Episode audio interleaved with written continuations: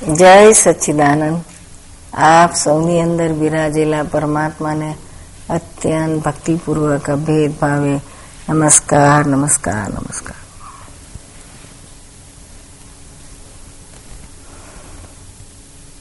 પાપ પુણ્ય વિશે આપણે આગળ વાતો કરીશું.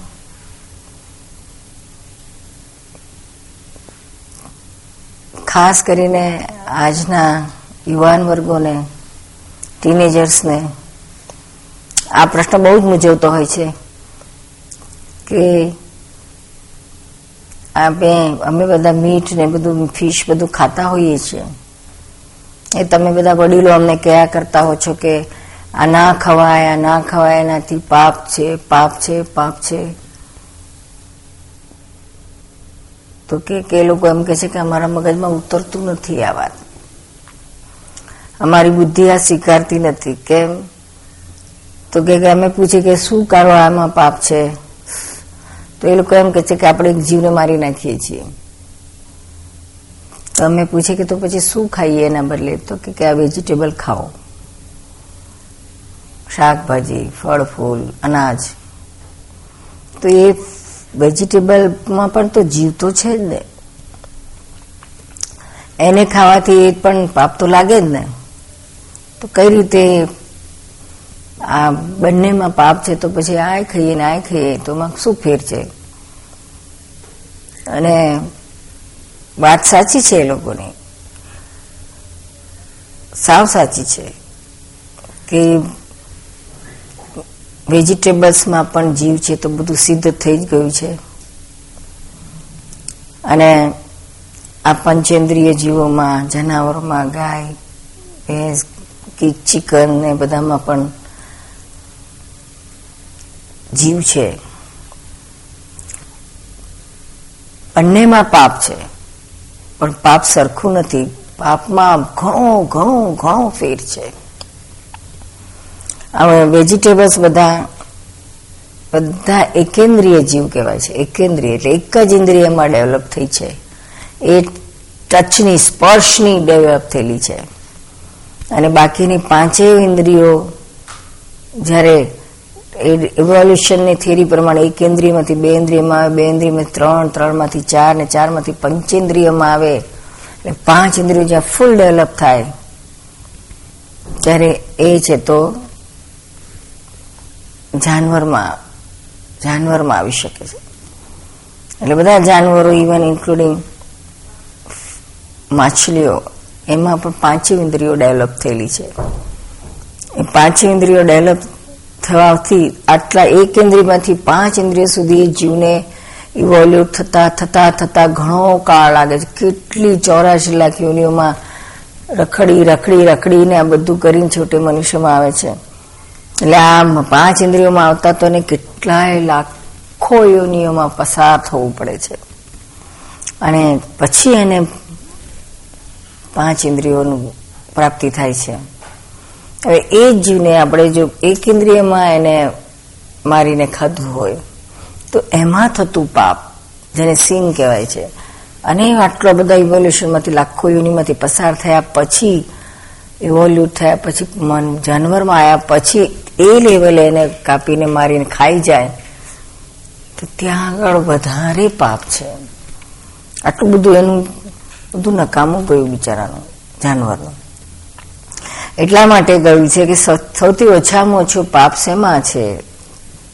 તો કે કે વેજીટેબલમાં અને તેમાં વેજીટેબલ્સમાં પણ આજે ઓછામાં ઓછું અનાજ, પાણી, એથી એથી એથી વધારે થોડું કંદમૂળ ખાય, થાય એમાં. અને સૌથી ઓછામાં ઓછું આ ફ્રૂટ્સ બધા ઝાડ પરથી પડેલા હોય ને આપણે ખાઈએ, જેમાં માત્ર એક જ બીનો બી હોય છે કે જે આપણે પાછું નાખી દઈએ છીએ ને ફરીએ છીએ તો ઉગી શકે એમ છે. એટલે એમાં ઓછામાં ઓછી હિંસા છે. તોડીને ખાઈએ તો થોડી વધારે, પણ નીચે પડેલું ખાઈએ તો આપણે સંપૂર્ણ હિંસામાં આવી જવાય છે. એટલે આવી રીતના પાપનો હિસાબ આ વેજ અને નોન વેજ ખાવામાં બંધાય છે. એટલે આ લોજિકલ છે અને અને આપણે જરા પણ વિચાર કરીએ કે જ્યારે આપણે શાકભાજીને કાપીને ખાઈએ છીએ, ત્યારે કે દૂધીને કાપ્યું તો કે દૂધી ચીસાચીસ પાડે, બફાય, ચોખા બફાય તો કે એ રાડા રાડી કરે કે કેરીઓ મારે અને એ જ બીજી બાજુ તમે છે તો બકરીને કાપો, કે ચિકનને કાપો, કે ગાયોને, કે એ બધાને કાપો, તે ગળીએ ઓહો, એનો અવાજ અને કેરી એની મૃત્યુની બધી મૃત્યુ પૂર્વેની એની જે બધી વેદનાઓ, એ જો આપણે જોઈએ, તો આપણને પ્રત્યક્ષ આપણે જઈને જોઈએ ને સ્લોટર હાઉસમાં તે ખબર પડે, એ લોકોને કેટલું બધું ભોગવટો હોય છે. કોઈ પણ જીવને મરતી વખતે ખૂબ ભોગવટો હોય છે. આપણને કોઈક સાધારણ લાકડી લઈને મારવા આવે તોય આપણને અંદર કેટલું બધું ભટ, ભડકાટ ભડકાટ થઈ જાય છે. આમ તો ખાલી હાથ ઉગામે તોય આપણે આમ આખો આમ થઈ જાય છે. તો આજે જો ખરીદસરનું પેલું મારવા આવે, એને કાપવા આવે, ડોકી કાપવા આવે, તેને કેટલો બધો ભોગવટો આવતો હશે? એની આપણને કલ્પના જ નથી આવતી. અને એના માટે જો જાતે દાદા ભગવાન તો કાયમ કહેતા કે તમે જાતે કાપીને ખાઓ ત્યાં તો તમને ખબર પડે. કારણ કે આ બધી વસ્તુઓ ખાવાથી હાર્ટ ઉપર અસર થાય છે. કારણ કે કાપતી વખતે જે જનાવરનું હાર્ટ ડૂબ્યું હોય, એના વાઇબ્રેશન્સ આપણને આવે અને આપણા હાર્ટને પણ એ નબળું કરી નાખે અથવા તો એટેક આવે. આ બધું એના લીધે છે. બધા અત્યારે દુનિયામાં heart attack blood pressure bypass બધા એના આધારે તો વધી ગયા છે. ખૂબ આ બધું ખાવામાં આવે છે. તેથી એટલે આમ જ્ઞાનીઓ આ રીતે સમજાવતા હોય છે, પરમાણુઓના વાઇબ્રેશન્સ એના સ્પંદનોની, અસરોની ત્યાં સુધીનું વર્ણન કરે છે. જ્યારે આજના છે તો મેડિકલ સાયન્સ કે છે કે ભાઈ મીઠ ખાવાથી તમારું શરીરમાં છે તો ફેટ વધે, આર્ટરીઝમાં પછી બ્લોક કરે, કોલેસ્ટ્રોલ વધી જાય તમારા એમાં, પછી આર્ટરીઝ બધી નેરો થાય, અને એનાથી તમને છે તો એન્જાય ના થાય, ને પછી એટેક આવે, ને પછી પછી પાસ હવે એટલે આવી રીતના સમજાવે છે, એટલે અને જ્ઞાનીઓ આ સ્પંદનોના દુઃખ, એના જે, એને આપણે, એની જે ભોગવટો આવે એના જે સ્પંદનો જે ખાનાને પહોંચે છે. ઘણા કહે છે કે અમે તો ક્યાં કાપીને ખાઈએ છીએ? તો સ્લોટરમેન કાપે છે, કસાઈ કાપે છે. અને અમે તો ખાઈએ છીએ કે, અમે ક્યાં જોયું અમે કાપવા ગયા હતા? એટલે કસાઈને માથે જાય, અમારે ના માથે આવે, આનું પાપ. ખરેખર આ કાયદો સાવ ખોટો છે. આમાં નિયમ કેવું છે? એકને માથે જ નથી જતું પાપ, એ ડિવાઈડ થાય છે. દરેકને ભાગે. કસાઈને ભાગે જાય, એના વેપારીઓને ભાગે જાય, એના દલાલોને ભાગે જાય, એના ટ્રાન્સપોર્ટરોને ભાગે જાય. પછી ખાનારને ભાગે સૌથી વધારે જાય છે. ખાનારો જ ના તો પછી આગળનું બધું અટકી જ જાય છે ને. અને નિયમ છે કે જે કરે એને પણ ભોગવવાનું આવે. આપણે ના ખાતા હોય તો આપણા માથે આવે ને આપણે ના ખાતા હોય તો કાંઈ નહીં. એટલે સૌથી વધારેમાં વધારે પાપ ખાનારના ભાગે જાય છે. અને સૌથી ઓછામાં ઓછું કસાય એ તો પગારદાર છે. ચિઠ્ઠીનો ચાકર કે છે. પછી આ દલાલો ને બધાને ટ્રાન્સપોર્ટર બધાને ભાગે જાય છે. બધા જ વેજીટેરિયન પણ આવા ધંધા બહુ કરતા હોય છે. ટીમ ટીમ સપ્લાય કરે મીટના ને આ તે. એનો બહુ અસરો હોય છે. એટલે કસાયના ભાગે જાય છે વધારે વધારે પાપ. એટલે આમાંથી કોઈ છટકી ના શકે. આ તો કુદરતનો ન્યાય છે. આ કે પોપાવીનું રાજ નથી. ઠોકાઠોક જરાય ના ચાલે. એક્ઝેક્ટ ન્યાય છે ને આમાં કોઈ એવું કોઈ ન્યાયાધીશ કંટ્રોલર નથી. આ કુદરત આ જેના જેના જેવા પોતાના હિસાબ કર્મના એના આધારે એને બધું ભોગવવાનું આવે છે. ખુશ થઈ થઈને ખાય, તો એને વધારે મલ્ટીપ્લાય થાય છે એનું પાપ. અને ખાતી વખતે એને પશ્ચાતાપ થાય કે ક્યાં મારા ભાગે આવ્યું? નથી ખાવું. છતાંય ખવાય છે, પણ અંદરથી એને એમ થાય છે કે ના ખાવું જોઈએ, ના ખાવું જોઈએ. તો એનું ફળ આખું બદલાઈ જાય છે. એનું પાપ ઘણું હળવું થઈ જાય છે. પશ્ચાતાપથી પાપ ઘણું ઘણું ઘણું ધોવાઈ જાય છે. અને એનો પશ્ચાતાપ એ બહુ મોટી વસ્તુ છે. ત્યાં સુધી એક એક અમારી જોડે એક પ્રસંગ બનેલો, એક ભાઈ આવ્યો હતો, બહુ યુવાન હતો પચીસેક વર્ષનો હતો. એ આવ્યો ને એને એને પોતાના પાપનો અમારી પાસે કન્ફેશન કર્યું, આલોચના. એને શું પાપ કર્યું? એણે કહ્યું કે, બહેન, મને એડ્સનો રોગ લાગુ પડી ગયો છે, કે છે.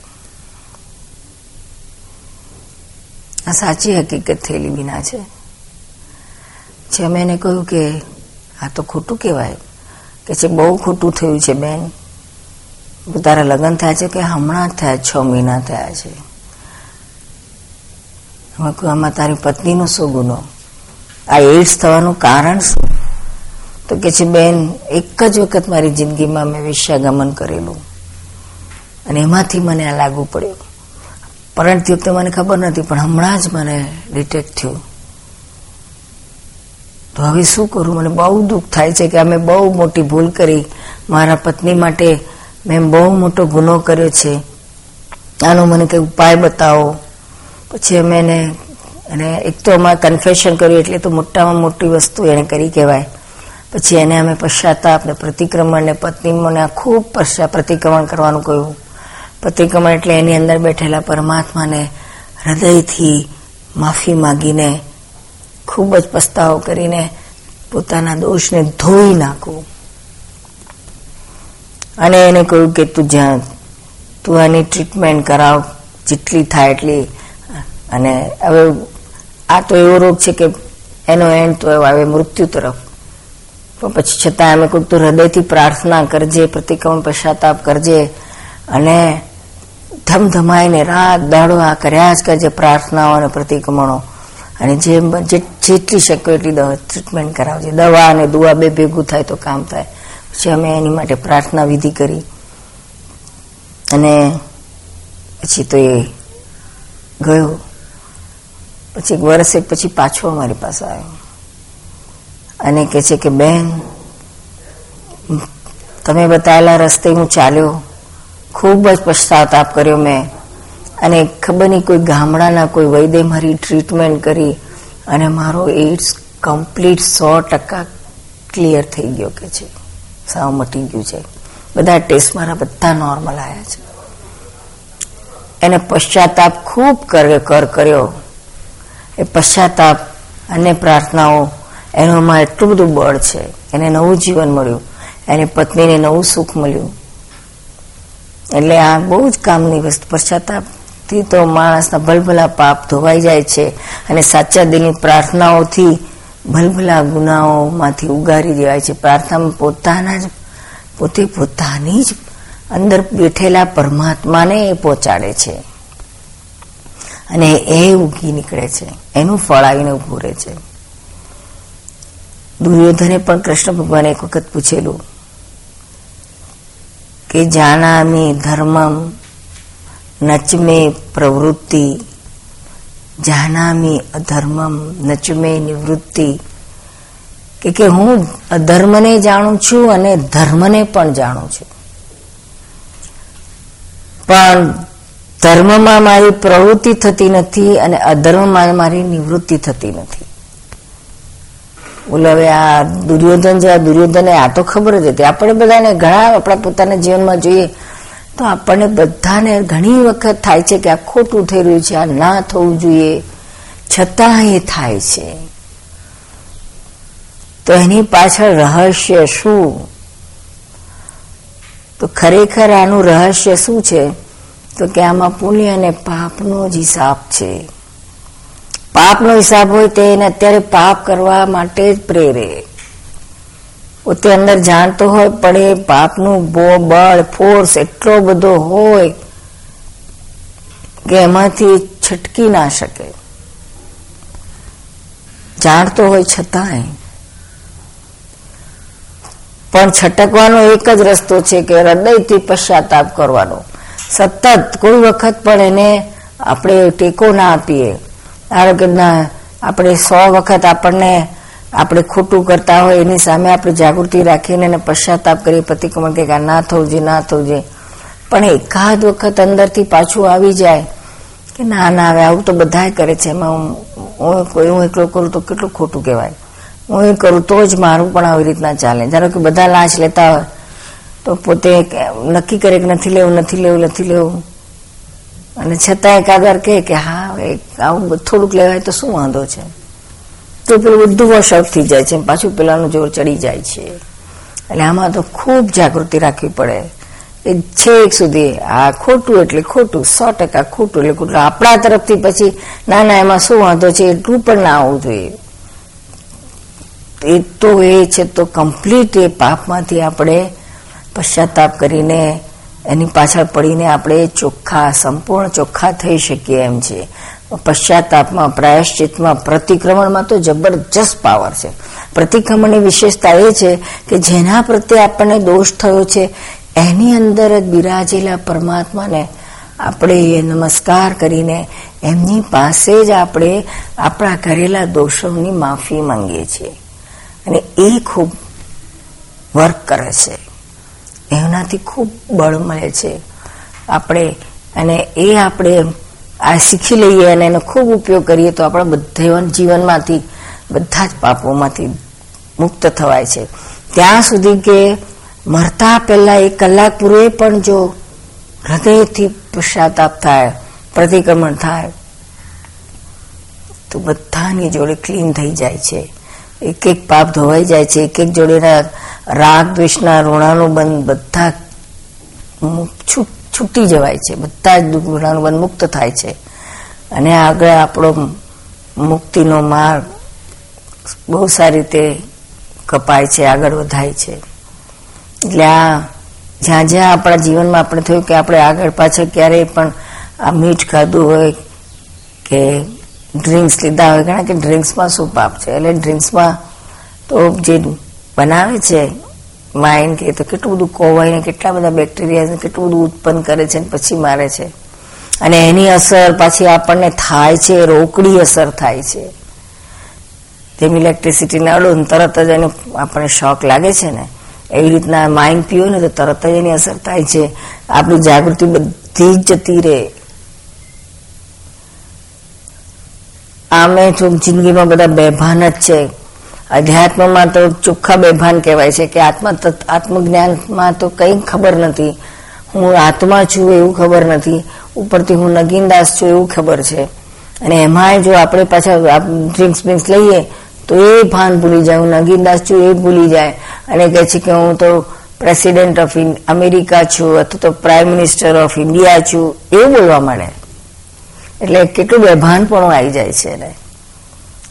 આ રોગનું ફળ છે કે ભાન જતું રહે છે. પોતાની જાતનું પણ ભાન જતું રહે છે.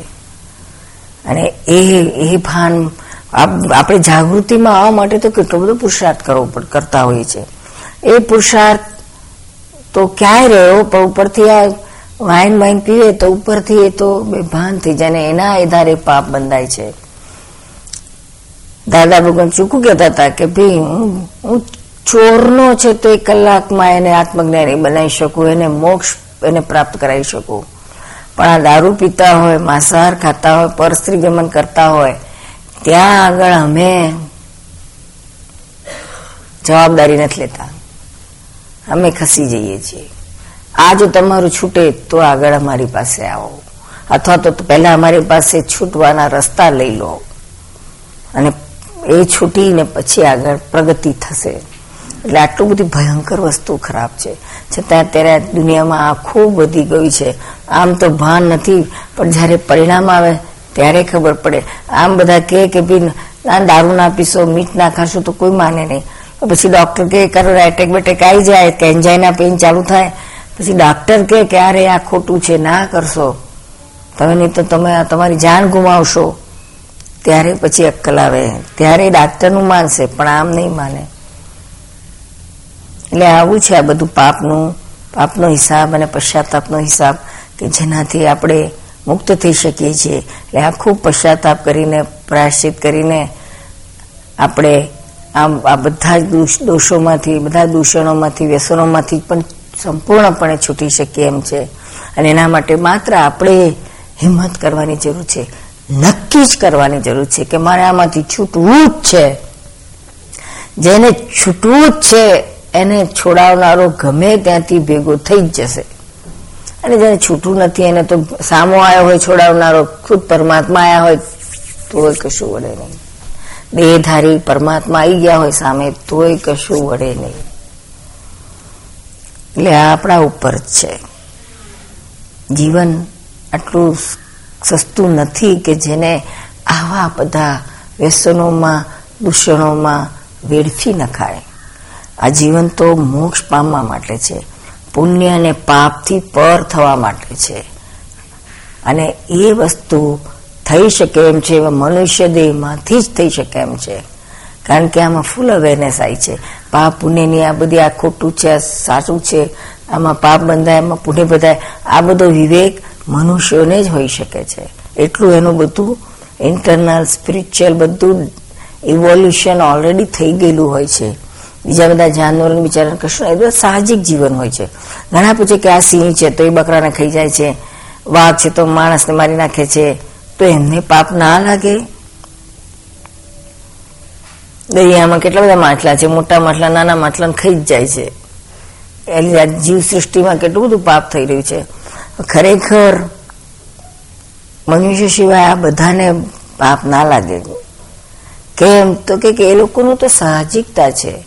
આ કુદરતનો નિયમ છે, જીવો જીવસ્ય જીવનમ, ભોજનમ, અને એના આધારે જ જીવી શકે છે. એટલે જીવો જીવસ્ય ભોજનમના સિદ્ધાંત પ્રમાણે એક જીવ બીજા જીવને જ ખાઈને જીવી શકે છે. પણ એમાં મનુષ્યમાં આયા બીજા બધા સાહજિકપણે બીજા જાનવર મનુષ્ય સિવાયના ઇતર સાહજિકપણે જીવતા હોય છે. એનામાં અહંકાર નથી, કરતા ભાવ નથી. જ્યારે મનુષ્યમાં માયા પછી એને કરતા ભાવ છે, અહંકાર છે, બુદ્ધિ છે, બધું જ છે. એ ફૂલ ડેવલપ થયેલું છે. એનામાં વિવેક પણ છે. તો એ વિવેકનો ઉપયોગ કરે અને મિનિમમ હિંસામાં જાય અને છેવટે સંપૂર્ણ કરતાપણમાં જાય, ત્યારે એક પણ કર્મ પાપ કે કશું ના બંધાઈને મુક્ત થઈ શકે છે. એટલે આ કર્મનો ભોગવટો આ મનુષ્યમાં જ હોય છે. અને બાંધવાનું, છોડવાનું, મોક્ષે પણ જવાનું મનુષ્ય ગતિમાંથી જ છે. એટલે બહુ અને મોક્ષ મનુષ્યમાંથી ચાર ગતિઓનો બંધ પડે છે. નર્ક ગતિ, ચાર ગતિ કઈ છે? તો કે નર્ક ગતિ, મનુષ્ય ગતિ, જાનવર ગતિ અને મોક્ષ ગતિ. અરે, ત્યાં દેવ ગતિ. અને ચાર ગતિમાંથી છૂટ્યા પછી મોક્ષને ગત પામે છે. અને નહીં તો ચાર ગતિમાં જેને કે છે ચતુર્ગતિમાં અનંતકાળથી આ જીવ ભટકતો ભટકતો ભટકતો ભટકતો આવેલો છે. શેના આધારે? તો કે આ પુણ્ય અને પાપ બાંધે છે, એના આધારે એને ગતિ મળે છે. એના જીવનમાં જીવું એને બાંધ્યું હોય. દાખલા તરીકે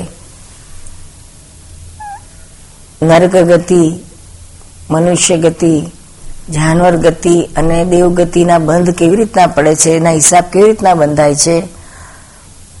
તો કે કે આપણામાં, આપણો, આપણા ઉપર કોઈ ઉપકાર કરે અને આપણે સામો ઉપકાર કરીએ, તો સામ સામે એને આપણે હ્યુમેનિટી કરી કહેવાય. આ હ્યુમન માનવનો કાય ધર્મ છે. કે કોઈ આપણો પર ઉપકાર કરે તો આપણે એના પર ઉપકાર કરીએ. માનવ ધર્મ છે. એથી આગળ કોઈ ઉપકાર કરે તો આપણે અપકાર તો ના જ કરીએ. બહુ તો આપણે મૌન રહીએ. તો એ જો હાયર માનવ ધર્મ કહેવાય કે જેના આધારે આપણે બહુ હાયર સુખ વૈભવ મળે, મન માનવ ધર્મ આવો સુંદર પાડ્યો હોય, તો આપણે નેક્સ્ટ જન્મમાં માનવ ગતિ જ મળે. પણ એમાં જરા સારા ભૌતિક સુખો ને બધી સગવડો સારી મળે. એને માનવ ધર્મ કયો છે? મનુષ્ય પછી પાછું ફરી મનુષ્ય ગતિ પામે છે પુણ્ય બાંધીને. અને બીજું છે, તો કે કે કોઈ ઉપકાર કરે આપણી પર તો આપણે એના પર અપકાર કરીએ, તો એ જાનવર ગતિમાં જાય. પછી જાનવર ગતિમાં જવા માટે આ ભેળસેળ કરે, અણહકનું જૂઠ કપટ લોકોને છેતરે ધંધા કરે, એમાં ખાવાની વસ્તુમાં ભેળસેળ કરે તો બહુ ભયંકર પાપ લાગે છે. અને એ પાપના આધારે એને જવાનું પડે છે જાનવર ગતિમાં. આજકાલ ખાવા પીવાની વસ્તુમાં ખૂબ ભેળસેળ થઈ ગયો છે. એટલે આખો જાનવર ગતિમાં એને પોતાના, પોતાની જાતે જ જાનવર ગતિનો ટિકિટ કાપે છે. અત્યારે આવ્યો છે, તે પાછો રિટર્ન ટિકિટ લઈને જ આવ્યો છે અને એમાં પાછો ફરીનો આવું બધો ધંધા કરે, તો પાછો ત્યાં જ જવાનો છે જાનવર ગતિમાં. અને ભયંકર અનર્થકારી જરા પણ એમાં કશું જ મેળવાનું ના હોય, છતાંય પોતાના મોજ શોખ માટે, ખાલી અહંકારને પોષવા માટે જાનવરોને મારી નાખે, માણસોને હેરાન કરે ઘણાના ઘણા બારી નાખે. કેટલાક તો યુદ્ધ કરી નાખે ને મારી નાખે.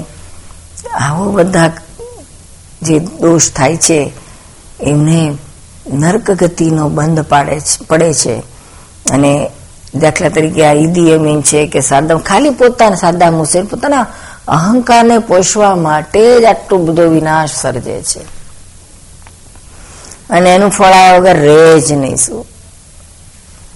એને નરક ગતિ મળ્યા વગર ના રહે. એટલે નરક ગતિમાંથી છૂટવું હોય, તો આ બધામાંથી પાછું વળવું પડે. ખૂબ પશ્ચાતાપ, પ્રતિક્રમણ કરવા પડે. ભયંકર અને પ્રત્યક્ષ આપણા પાસે જ્ઞાની હોય તો જ્ઞાની, નહીં તો પછી પ્રત્યક્ષ ગુરુ જેને આપણે માનેલા હોય, એની પાસે વન ટુ વન જઈ અને હૃદયથી આપણું આલોચના, પ્રતિક્રમણ, પ્રત્યાખ્યાન કરવા જોઈએ. કન્ફેશન હાર્ટીલી કરવું જોઈએ બધું. અને ખૂબ ડીપ, ઊંડા ઊંડા પશ્ચાતાપથી આ કરેલું હોય તો ધોવાઈ જાય. એટલે આવી રીતના નરગતિ બંધાય છે. અને દેવગતિ બાંધાય ક્યારે? તો કે જે આપણને કે સુપર હ્યુમન હોય એને. સુપર હ્યુમન એટલે શું? કોઈ આપણી પર દસ દસ વખત અપકાર કરે. છતાંય જ્યારે આપણો વારો આવે તો આપણે એના ઉપર ઉપકાર જ કરીએ. એના માટે જરાય આપણે ભાવ ના બગડે. એના માટે આપણને એનો દોષ ના દેખાય. એ કરતા છે એવું જ ના લાગે. મારા જ કર્મનો હિસાબ છે. પૂરો થયો. છૂટ્યા આપણે. એવું અને અંદર ધર્મ ધ્યાન રહે. ખૂબ ઊંચા પ્રકારનું ધર્મ ધ્યાન. જીવનમાં પોતે કોઈને દુઃખ તો ના આપે, પણ એને ગમે એટલા દુઃખ આવી પડે, તો એ સામેથી એ એના માટે ભાવ ના બગાડે. અને એવી રીતના સંતોની બધી ઘણી બધી વાર્તાઓ આવે છે એમના જીવનની. તુકારામ છે જ્ઞાનેશ્વર છે, કબીર સાહેબ છે, બધાના જીવનમાં ખૂબ લોકો એમના ઉપર અપકાર કરે. એનું એક એક જેને તો દસ દસ વખત, નવ વખત એના પર ના નદી નાવા ગયા અને પાછા આવતા હોય તો એને મશ્કરી કરી, એના પર થૂંક્યા કરે. પછી ફરી પાછા જાય, નદીએ ના એને પાછા પેલું થૂંક્યા કરે. આવું નવ વખત થયેલું. તો સંતના મનમાં એના માટે જરાય ભાવ ના બગડ્યો. એના માટે જરાય અભાવ ના થયો. આવું કેમ કરે છે? એવું ના થયું. ત્યારે આવા સંત હોય તો સમજવું કે આ દેવગતિમાં જઈ શકે છે. આપણે જલારામ બાપા છે, આપણા સાંઈ બાબા છે, શિરડીના સાંઈ બાબા છે, તુકારામ, જ્ઞાનેશ્વર, આ બધા આવી જાતના સંતો થઈ ગયેલા. કબીર સાહેબ, તુલસીદાસ આ બધા હાય કોટીના સંતો થઈ ગયા. એમણે એમના જીવનમાં આપણને આ રીતે કરી દેખાડ્યું છે કે આ કોઈ ગમે એટલો અપકાર કરે, ગમે એટલું એમના ઉપર હેરાનગતિ કરાવડા એમને કરે, તોય પણ એમના એમના મનમાં જરાય અભાવ ના હોય નેગેટિવ પરમાણુ ના હોય પોઝિટિવ પોઝિટિવ પોઝિટિવ જ હોય. આવી અંદરની સ્થિતિ હોય, ત્યારે એ છે તો દેવગતિમાં જાય છે. અને મોક્ષમાં કોણ જાય છે? તો કે ચારેય ગતિના જેનાથી બંધ નથી પડતા. બંધ શેનાથી પડે છે? કરતા ભાવથી. શુભ ભાવ હોય તો મનુષ્યમાં કે દેવગતિમાં જાય. અશુભ ભાવ હોય તો જાનવરમાં જાય તિર્યંશમાં જાય. અને અશુભ, ભયંકર અશુદ્ધ ભાવ હોય તો એ છે તો નર્કમાં અને એમાં જાય છે. એટલે આવી, અને જે કોઈ પણ પ્રકારના કરતા ભાવમાં ના હોય સંપૂર્ણ અકર્તા પદમાં હોય ને આત્મદશામાં હોય. હું આત્મા જ છું. હું દેહ સ્વરૂપે છું જ નહીં. અને આ જગતમાં કોઈ ચીજનો હું કરતા નથી. આત્માનો સ્વભાવ એવો છે, મારો સ્વભાવ એવો છે કે હું કોઈ ચીજનો કરતા નથી. આ બધું જ અનાત્મ વિભાગમાં થઈ રહ્યું છે અને તેનો એ નિરંતર જ્ઞાતા દ્રષ્ટા રહે અકર્તા પદમાં રહે તો આવી પડેલા બધા કર્મો ફિનિશ થઈ જાય. અને નવું કર્મ બંધાય નહીં. કરતા હોય તો કર્મ બંધાય. અને એનો ભોગવટો આવે, ભોગતા થવું જ પડે. જ્યારે પોતે કરતા થાય જ નહીં, તો એ છે તો કર્મ બાંધતો નથી. અને જે આવી પડેલા છે, પૂરા કરે છે, પોતાના આત્મામાં રહીને, એના જ્ઞાતા દ્રષ્ટા રહીને, અને એમાંથી છૂટી જાય છે. અને એ છૂટે છે, ત્યારે પછી મોક્ષે જ જાય છે. એટલે આવી રીતના અકર્તા પદમાં રહેવાથી, માણસ કર્મમાંથી મુક્ત થતો જાય છે. બહુ સુંદર દાખલો છે આપણે મહાભારતનો, અર્જુનનો. અર્જુને જ્યારે યુદ્ધમાં હજુ યુદ્ધની શરૂઆત નથી થઈ, બે સેનાઓ સામસામે બધી ગોઠવાઈ ગઈ હતી અને આ દ્રશ્ય જોઈને પોતાના બધા કાકા, મામા, દાદા, ભાઈ, ગુરુ બધાને સામા પક્ષે જોઈને અર્જુનને અંદરથી વૈરાગ આવે છે. એનું હૃદય દ્રવી જાય છે. એ છે તો કૃષ્ણ ભગવાન જેના સારથી તરીકે હતા, ત્યાં આગળ ખૂબ જ હતાશ થઈને ડિપ્રેસ થઈને બેસી જાય છે અને કે છે કે, હું આ યુદ્ધ નહીં કરું. કેમ? તો કે મારા સગાને મારા બાપને બાપ તો નહીં, પણ મારા બાપ જેવા બધા વડીલોને ભીષ્મ પિતા છે, મારા દાદા થાય જેમણે એમને બાપની જગ્યાએ એમને કામ અમારા બધાનું પલાનન પાલન કર્યું, અમારું ધ્યાન રાખ્યું. અમારા ગુરુ દ્રોણાચાર્ય કે જેને મને આ વિદ્યા આપી, એની સામે જ એમને આપેલી વિદ્યાથી મારે યુદ્ધ કરવાનું, એમને જ મારી નાખવાના. અમારાથી કેવી રીતના થશે? બીજી બાજુ છે તો મારા ભાઈઓ બધા. બધા કૌરવ મારા ભાઈઓ જ છે. મારા મામા છે.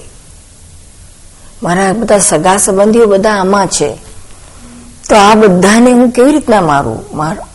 અને મને તો બહુ જ દુઃખ થાય છે કે મેં આ ક્યાં હા પાડી, આ પગલું ક્યાં ભર્યું? એટલે મારાથી તો યુદ્ધ થઈ જ નહીં શકે.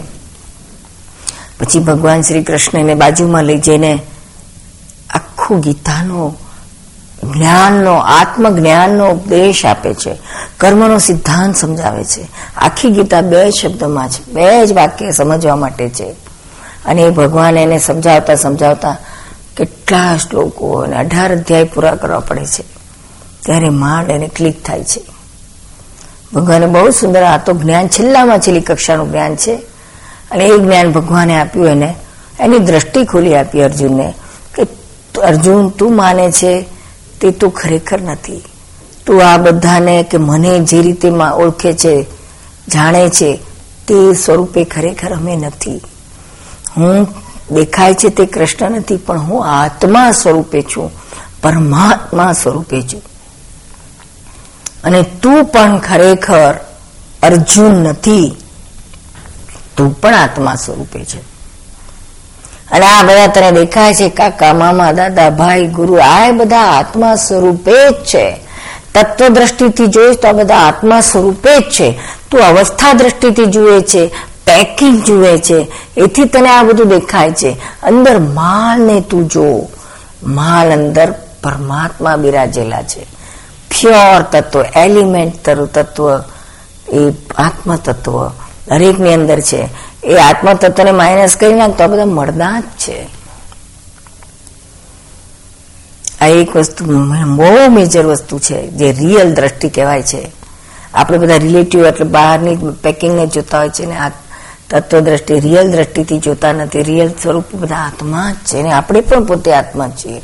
પણ આના પર એટલું બધું અજ્ઞાનનું આવરણ આવી ગયું છે કે આ ખબર જ નથી પડતી. આનો ખ્યાલ જ નથી આવતો. શ્રી કૃષ્ણ ભગવાને અર્જુનને આખા એના અવરણોને ભેદીને આ દ્રષ્ટિ ખોલી આપી. પછી એટલું જ નહીં, પણ આ યુદ્ધ તારા માથે આવી પડ્યું છે, એ તારા જ કર્મનો હિસાબ છે. આ પુણ્ય અને પાપના જ ખેલ છે. અત્યારે હિસાબ પાપનો આવ્યો છે, એટલે આ તારે પાપ કરાય એવું નવું પાછું ઉપાર્જન પાપનું થાય એવા સંજોગો આવ્યા છે. પણ આ બધા તારા પૂર્વના કર્મનું જ ફળ છે. હા, અત્યારે માત્ર તું જ્ઞાનમાં આવી જા. આ બધાને તું આત્મ સ્વરૂપે જો અને આ આય પડેલું કર્મ છે, તેને કર્મ કરવા છતાં અકર્મ ભાવે, અકર્મ દશામાં રહી અને તારું કર્મ પૂરું કર, તારી ફરજ પૂરી કર. આ યુદ્ધ થવાનું છે, થયા વગર રહેશે જ નહીં, એ અમે જ્ઞાનમાં જોઈને કહીએ છીએ. અને ખરેખર ભગવાને જેવું કહ્યું, એવું જ થયું. અને ત્યાં સુધી કહ્યું કે તું આ યુદ્ધ લડીશ તું ખોટો વૈરાગ ના લઈશ, અને પછી અંતે તું તો જીતવાનું જ છે. એટલે આજે એમને જ્ઞાનમાં દેખાયું એ જ એમણે કહ્યું અને એવું જ થયું. માટે તો એ ભગવાન કહેવાય, નહીં તો તો કોઈ એમને સ્વીકારે નહીં. એટલે આવી રીતે કૃષ્ણ ભગવાન ને અર્જુને કર્મનો સિદ્ધાંત બતાવ્યો કે આ કર્મના જ પરિણામ છે. એમાં તું આત્મા સ્વરૂપે છું. તો એ સ્વરૂપે રહે આત્મામાં સ્થિર થા અને આ આઈ પડેલા કર્મનો. અર્જુન આ બધા એ પડેલા પેકિંગ પેકિંગ જોડેલ યુદ્ધ કરે છે, એને એનો હિસાબ પૂરો કરે છે. માટે આવી રીતના આ દ્રષ્ટિમાં રહીને તું લડ અને પછી ખરેખર અર્જુન એ રીતે જ એનો આ યુદ્ધનો હિસાબ પૂરો કરે છે. પણ કમ્પ્લીટ આ બે બે આ જ્ઞાનમાં જબરજસ્ત સ્થિર રહીને કે હું આત્મા છું, આ બધા આત્મા છે અને આ જે યુદ્ધ કરવું પડે છે એ મારા જ કર્મનો હિસાબ છે. હું તો આત્મા છું, આત્મા તો સંપૂર્ણ કરતા છે. અને આ આવી પડેલું છે તે કર્મ કરાવડાવે છે. એટલે કર્મ કરવા છતાં અકર્મ દશામાં પોતે રહી અને કરોડોને મારી નાખે છે. છતાંય એક પણ કર્મ એને બંધાતું નથી અને એ જ ભવે મોક્ષે જાય છે. બોલો, આ જ્ઞાનીઓની દ્રષ્ટિ, જ્ઞાનીઓનું બોધ, જ્ઞાનીઓનું જ્ઞાન કઈ હદ સુધીનું ટોપ લેવલનું હોય છે? એ જ્યારે આપણે એના અને ઊંડાણથી સમજીએ ત્યારે અહો અહો અહો થઈ જાય કે હો. હા, પણ જ્ઞાની પાસે સરસ સરસ જ્ઞાનના માર્ગો છે કે બધા કર્મોમાંથી છોડાવે. અને એ જ મોક્ષે લઈ જાય. અને કૃષ્ણ ભગવાન અર્જુનને એ જ રસ્તે મોક્ષે લઈ ગયા. એ જ રસ્તે, એ જ સમજણથી, એ જ જ્ઞાનથી આપણે પણ મોક્ષે જઈ શકીએ એમ છીએ. કે પહેલામાં પેલું કે હું ચંદુલાલ, મગનલાલ લગનદાસ શંકરલાલ નથી, હું નીરુબેન નથી, પણ હું આત્મા છું, શુદ્ધ આત્મા છું. અને આ બધું જે કંઈ મારા જીવનમાં બને છે, એ મારા જ કર્મોનો હિસાબ છે. મને મીઠું મળે તો મારા પુણ્યનો હિસાબ છે. મને કડવું મળે તો મારા કરેલા પાપનો હિસાબ છે. આ પુણ્ય પાપથી પર એવો હું આત્મા છું. અને મારો સ્વભાવ આ બધા જ પુણ્ય પાપના કર્મના જે ફળ આવી રહ્યા છે, તેને કેવળ જ્ઞાન સ્વરૂપે રહીને, એનો જ્ઞાતા દ્રષ્ટા રહીને, પોતાના સ્વાભાવિક આનંદમાં રહીને, આ બધાને જ નિકાલી સમજીને એને નિકાલ કરી નાખવાનો છે. તો એ પાંચમી ગતિ પરમ પદ મોક્ષની પ્રાપ્તિ થાય છે. ઘણી વખતે પતિ અને પત્ની વચ્ચે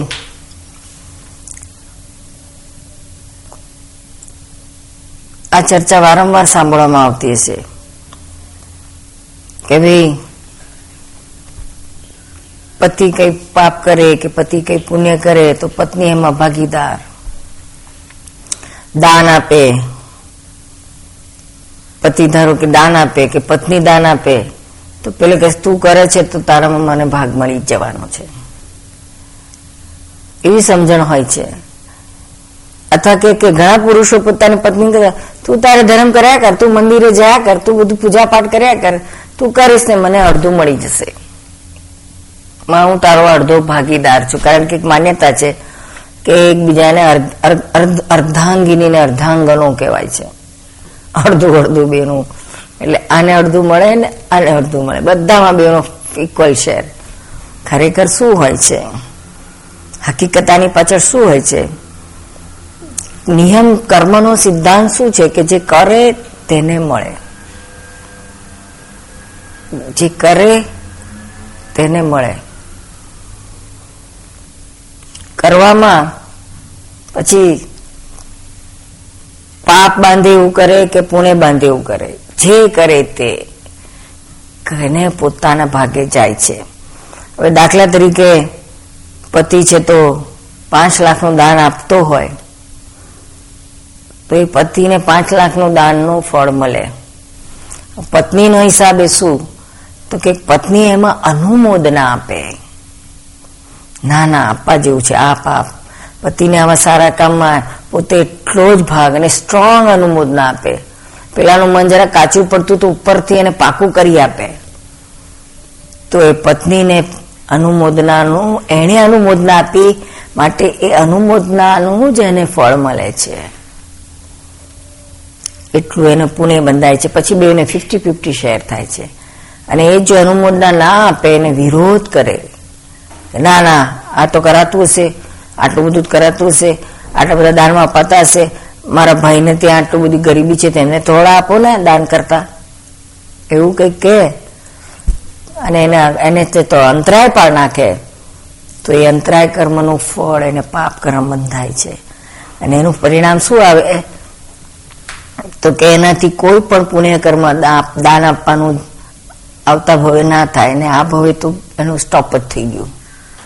આવો નિયમ છે. પછી પશ્ચાતાપ કરે પ્રતિક્રમ કરે ખોટું થયું એવું અંદર હૃદયમાં થાય, તો પાછું ધોવાઈ જાય. અને પાછું પુણ્ય બાંધે. બહુ જબરજસ્ત પશ્ચાતાપ કરે તો પુણ્ય પણ બંધાય છે. એટલે આવી રીતના અનુમોદનાના આધારે પત્નીને મળે છે. હવે પાપમાં પણ એવું છે. પાપમાં જે ભાગીદાર ક્યારે થાય તો કે પાપમાં એ એ સહકાર આપે, અનુમોદના આપે. અને અનુમોદના ના આપે, ચોખ્ખી ના પાડે કે તમારો, જેમ વાલ્મીકીનો વાલિયાનો દાખલો છે ને, છોકરાઓએ પતિ પત્ની ચોખ્ખી ના પાડી કે તમે જે પાપ કરીને અમને ખવડાવો છો, બધા જાનો હરણા બરણા મારીને અમને ખવડાવો છો, લોકોને લૂંટી લૂંટીને ખવડાવો છો લૂંટારો હતો ને, તો બધા લોકોને લૂંટીને એવી રીતના તમને ખવડાવો છે. પણ તમારા પાપમાં અમે ભાગીદાર નથી. અમે થોડી તમને કહ્યું છે કે આવું કરી, ઊંધા રસ્તે કરીને અમને ખવડાવો. તમે સીધા રસ્તે કમાઈ લો તો એમાં અનુમોદના નથી આપતા, ઉલટો એમનો પોતાનો વિરોધ છે એ બાબતમાં. તો એ એમાં ભાગીદાર નથી થતા. આ એક્ઝેક્ટનેસ છે, નહીં તો તો પછી હિસાબ જ ના રહે. પેલો ગમે એટલું ઊંધું કરી આવે તો બહેનોને વગર લેવા દેવાય ભોગવ ભોગવ કરવું પડે અડધું તો. એવું નથી. કે બહેરા ઊંધું કરતા હોય તો પુરુષને બિચારા વગર લેવા દેવાય, ભોગવવું પડે. એક્ઝેક્ટ ન્યાય છે, શું? કુદરતનો એક્ઝેક્ટ ન્યાય છે. સિદ્ધાંત એટલે સિદ્ધાંત. એમાં જરાય કોન્ટ્રાડિક્શન્સ ના આવે. એક કોન્ટ્રાડિક્શન ના આવે. એવો સુંદર આ કાયદો છે બધો.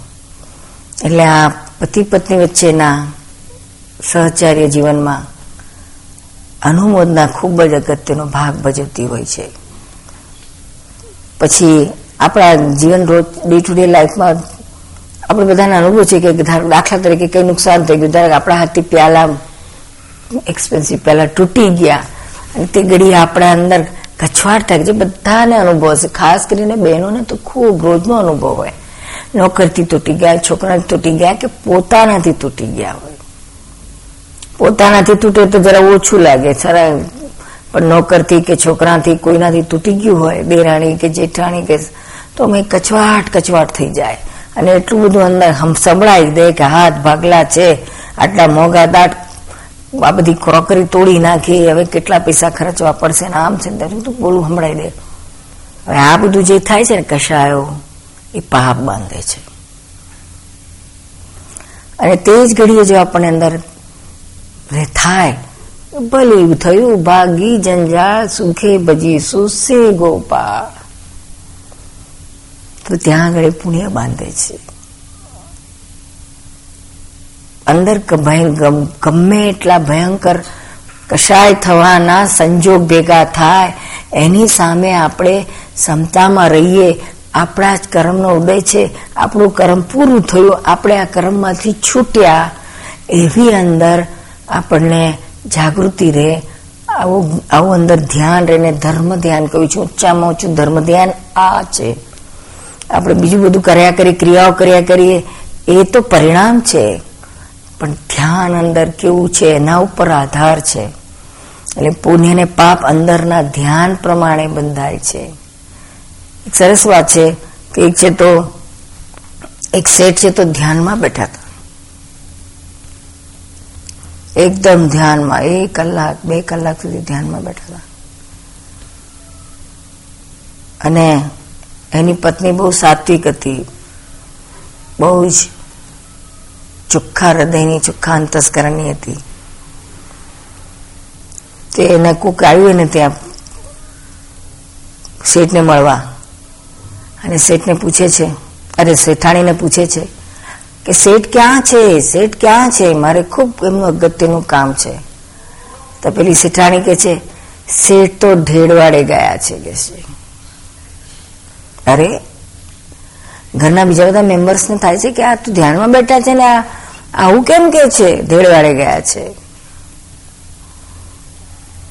તો પછી ધીમે રહીને પૂછે છે શેઠાણીને ઘરના માણસો કે, તમે આવું કેમ કહ્યું કે છે? આવું ખોટું કેમ બોલ્યા? શેઠ તો ઘરમાં રૂમ, પૂજા ઘરમાં ધ્યાનમાં બેઠા છે. કેટલી બધી ઊંચી ભક્તિ કરી રહ્યા છે. કેટલું ઊંચું કામ કરી રહ્યા છે. અને તમે કહો છો તો ધેડવાડે ગયા છે કે છે? તમે તો કોઈ દાડ જૂઠું ના બોલો, આવું કેમ જુઠ્ઠું બોલો છો? તો શેઠાણી કહે છે કે ભાઈ, હું જુઠ્ઠું નથી બોલતી. હકીકત કહું છું. અત્યારે શેઠને જઈને પૂછો જગાડીને કે તમારી અંદર શું ચાલતું હતું? વિષયમાં રમતું હતું તમારું ચિત્ત. આને આને ભોગવું આને ભોગવું આને ભોગવું. ધ્યાનમાં તો લાગે છે બહારથી પણ અંદર અંદર તો આવું ધ્યાન વર્તું હતું. એટલે મેં કહ્યું કે ધેડવાડે ગયા, એક ધ્યાનમાં, ધ્યાન કરીને પુણ્ય નથી બાંધતા, પણ પાપ બાંધી રહ્યા છે. જાનવર ગતિ બાંધે છે. એટલે આ પુણ્યનો પાપનો ખેલ આવો છે. બહાર ખબર ના પડે. અંદર જ ખ્યાલ આવે. એટલે અંદર આપણે જો જાગૃતિમાં રહીએ અને આવા, આવું ભૂલ ના થવા દઈએ, તો પાપ બંધાતા અટકી જાય છે.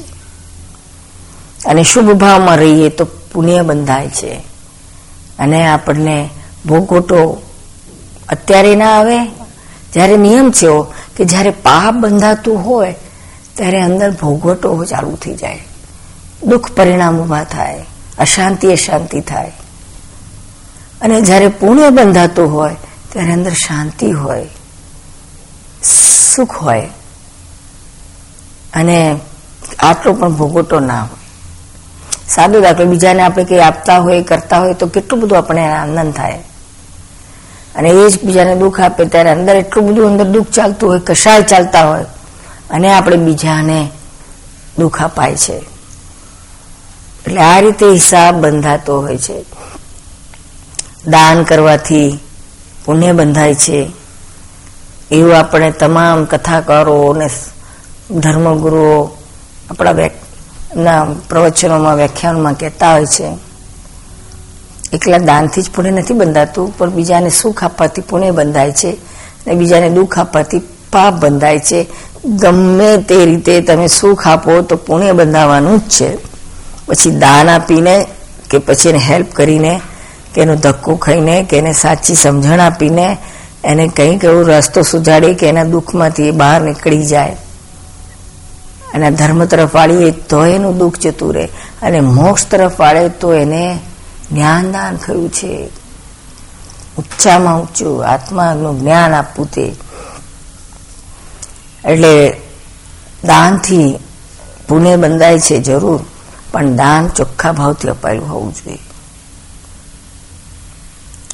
દાન આપીને આપણે અંદર ભાવ બગાડીએ કે આ તો ખોટા આપ્યા તો આમ છે નતા આપવા જોઈતા ને આવા છે ને તેવા છે ને દુરુપયોગ કરશે એવું થાય તો દાન આપવા છતાંય આપણે પાપ બાંધીએ છીએ. પુણ્યને બદલે પાપ બાંધીએ છીએ. અંદર ભાવ બગાડીએ છીએ માટે. અને સારા ભાવથી, ઊંચા ભાવથી થોડુંક હોય આપો, પણ સાચા ભાવથી આપશો, તો એ આપણને પુણ્ય બંધાવે છે. ઘણા આજકાલ તો દાનમાં બે નંબરના પૈસા જ જતા હોય છે.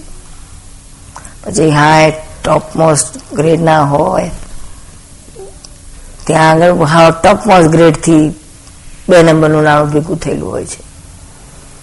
દરેક લેવલમાં જ્યાં જ્યાં ભ્રષ્ટાચાર છે, ત્યાં બે નંબરનું નાણું, કાળું નાણું રહેવાનું જ. અને બધા શેઠિયા વેપારીઓ, બધા ધંધાધારીઓ ની માન્યતા એવી હોય છે કે બે નંબરનું નાણું આપણે દાનમાં આપી દઈએ, તો આપણે એટલું પુણ્ય કર્યું કહેવાય. એટલે આપણું પાપ કરેલું, ખોટા રસ્તે લીધેલું નાણું, એ બધું આપણું ખોટું કામ ધોવાઈ જાય. ખરેખર એવો હિસાબ નથી. જુદો જુદો હિસાબ છે. આ બહુ ઝીણું, ઝીણી વાત છે. સમજો તો કામ થઈ જાય એવું છે. કે પુણ્ય ને પાપનો સરવાળ બાદ બાકી નથી, તો તે તો હકીકત છે. તો આપણે વાત કરી જ ઓલરેડી આગળ. પણ જ્યારે બે નંબરનું નાણું આપણે દાનમાં આપીએ છીએ, ત્યારે એમાં એમાં કે પાપ પુણ્ય કરીને ધોવાઈ જાય છે એવું પણ ત્યાં નથી. બેનો હિસાબ જુદો જુદો જ છે. તમે બે કાળું નાણું ભેગું કરતા જે કાળા ધોળા કર્યા, લોકોને છેતર્યા, કાપ્યા, એનો હિસાબ જે પાપનો બંધાયો એ સેપરેટ ભોગવવાનો આવશે. અને આ પૈસા તમારી પાસે તો આવ્યા પણ એ પૈસા તમે બીજાને, તમારી પાસેથી જતા કરીને બીજાને આપ્યા. હવે લેનારને માટે તો કઈ ફરક નથી. કાળું નાણું છે, ધોળું નાણું છે, એને વાપરવા માટે તો સરખું જ છે.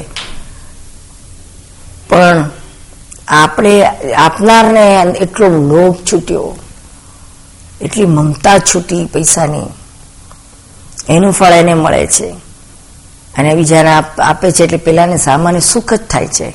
એનું એને પુણ્ય બંધાય છે. એટલે આવી રીતના બે જુદું સેપરેટ હોય છે.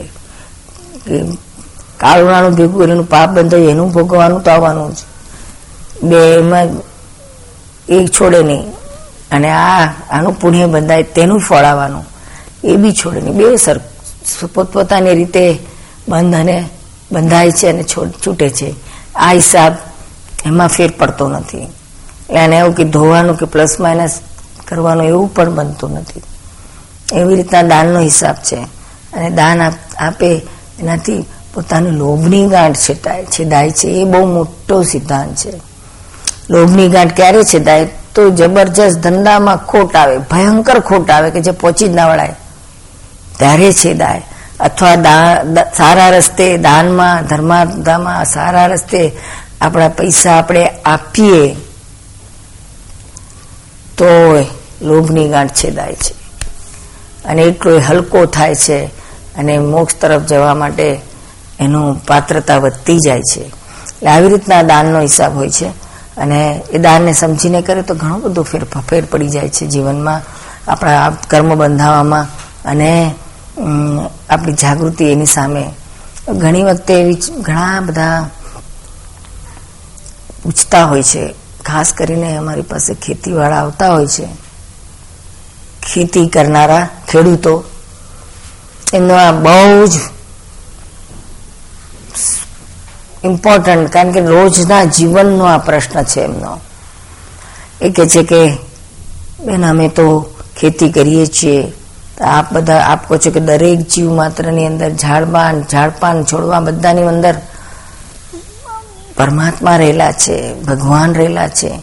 તો અમારો ધંધો તો આ જરા, આ પાક તૈયાર થાય તો બધાને લણી લેવાનો છે, બધા છોડને કાપવાનો છે. પછી આ જ્યારે ઘાસ બાસ આજુબાજુ છોડને આગળ ઉગી રહે, તો અમે બધાને નિંદી નાખીએ છીએ, કાપી નાખી ફેંકી દઈએ છીએ. બધાની હિંસા કરી. છેડતી વખતે, હો હો હો, કેટલું પાપ થાય છે. કેટલાય અળસિયાન, કેટલાય જીવડા એમાં મરી જાય છે. પછી એથી વધારે જ્યારે પાક તૈયાર થવાનું આણી ઉપર આવે છે, ત્યારે બધા જીવાત પડે છે પાકમાં. તીડ પડે છે. કેટલા બધા જીવોનો ઉપદ્રવ થાય છે. ત્યારે અમારે ના, અમારે એના ઉપર બધી દવાઓ છાંટવી પડે છે. તો અસંખ્ય જીવો મારી નાખવા પડે છે. અને એનું પાપ અમને કેટલું બધું લાગતું હશે. તો પછી આ હિસાબે જો અમે આ બધાને મારી નાખીએ છીએ તો. તો અમે બધાને કહીએ છીએ કે સાવ સાચી વાત છે. આ ભયંકરમાં ભયંકર પાપ બંધાય છે. કારણ કે આપણા આપણા લોકોમાં કેવું કહેવાય છે શાસ્ત્રોમાં કે કનિષ્ઠમાં કનિષ્ઠ કામ ખેતી કરવાની છે. લક્ષ્મી ઉપાર્જનમાં કનિષ્ઠમાં કનિષ્ઠ એટલે ખરાબમાં ખરાબ ખેતી છે. પછી ઊંચામાં ઊંચું વેપાર છે. પણ વેપાર પણ કેવો વેપાર? જ્યાં આગળ ક્યાંય હિંસા આવી જતી હોય એ નહીં. ચોખ્ખો વેપાર એમાં, ડાયમંડનો વેપાર ચોખ્ખો, એમાં કઈ ભેળસેળ બેડસેડ થાય નહીં. છતાંય આજકાલ છેતરવામાં વધારે પાપ કરતા હોય છે. છેતરી નાખે ડાયમંડમાં. બેડસેડ ના થાય, પણ છેતરામણ કરે છે. એમાં હિંસા જરાય નથી. અનાજ કરિયાણાના ધંધામાં હિંસા થાય છે. જીવડા બીવડા બધા મિંક થતા હોય છે. પછી જીવડામાં દવાઓ નાખતા હોય છે. પછી લોકોને છેતરે. અનાજ છેતરે ધારો કે એક કિલો ચોખા વજન કરીને આપે, તો એ વજનમાં થોડી ઈયળોનું વજનમાં ભેગું જતું રહે છે. આ રીતે એ લોકોને છેતરામણ તો થઈ જતી હોય છે. એટલે આ બધા કનિષ્ઠ ધંધા કયા છે. પણ છતાંય જેના ભાગે, જેના કર્મમાં આવું આવ્યું છે, એને એમાંથી પસાર થયા વગર છૂટકો જ નથી. જો ખેડૂતો બધા ખેતી બંધ કરે તો લોકો અનાજ ખાય કઈ રીતના? એટલે આમાં અમે બધાને ખેડૂતોને સમજાવીએ છીએ કે આમાં પાછું તમારા માટે સો ટકા પાપ નથી આવતું પાછું. જેમાં જે જે આ ધંધામાં ઇન્વોલ્વ છે, ખેતીમાં, અનાજમાં, ખાવામાં, ખાનારમાં, બધાને ભાગે વેચાય છે. વેપારીઓમાં, પછી દલાલોમાં, ખાનારમાં, ખેતી કરનાર બધાની મય આ બધું પાપ ડિસ્ટ્રીબ્યુટ થાય છે. એટલે તમે એકલા જવાબદાર નથી. અને તમારા માથે જે જીવડા મારવાનો કે આ જે પાપ આવે છે, એમાં તો કોઈ એમ નથી કહેતું તમે આવી રીતના તો તમારા માથે જાય છે. તો એના માટે તમારે ખૂબ જ હૃદયથી પશ્ચાતાપ. જ્યારે જ્યારે દવા છાંટો, ત્યારે આટલું રોજ કરજો. જે દિવસે દવા છાંટો, તે દિવસે એક કલાક બેસીને જે ભગવાને માનતા હોય કે તો આપણે અંદર બેઠેલા અમને ડાયરેક્ટ કરતા હોય તો એના જેવું કે નહીં. આપણે અંદર બેઠેલા પરમાત્માને હૃદયથી ખૂબ પશ્ચાતાપ કરી અને પ્રાર્થના કરો મારા ભાગમાં આવું ક્યાંથી આવ્યું? આવું પાપ કરવાનું મારા ભાગે ક્યાંથી આવ્યું? હે પ્રભુ, મને આમાંથી છોડાવો, આ ધંધામાંથી છોડાવો. મારે આમાં જરાય ઈચ્છા નથી. મને આમાંથી છૂટી જવું છે. મારે પણ મોક્ષ જોઈએ છે. મારે પણ જન્મ મરણના ચક્કરમાંથી છૂટવું છે. આવા હૃદયથી જ્યારે જ્યારે પાપ થાય, ત્યારે એનો પશ્ચાતાપ કરીને છૂટવાનું પ્રાર્થના કર્યા કરવાની. પછી ઘણા કે આવું કરવાનું, ફરી પાછું દવા છાંટવાની પશ્ચાતાપ કરવાનું, પાછી ફરી. પણ એ સિવાય બીજો કોઈ ઉપાય જ નથી. પશ્ચાતાપ કરશો તો એટલું તો તમારું ધોવાશે. અને પ્રાર્થના કરો કે આવું મારે જોઈતો જ નથી ધંધો. બીજો કે આમાં સારો ધંધો મને જેમાં હિંસા ના હોય, એવો ધંધો મને ભેગો કરાવો ભેગો કરાવો. એમ કરતા કરતા કરતા કરતા ક્યારેક એને, એનો એવો સંજોગ બાજી જશે કે એમાંથી છૂટશે. અત્યારે એને જે કરવું પડે છે, એ તો એનો હિસાબ છે એટલે એને આવ્યા વગર રહેશે જ નહીં.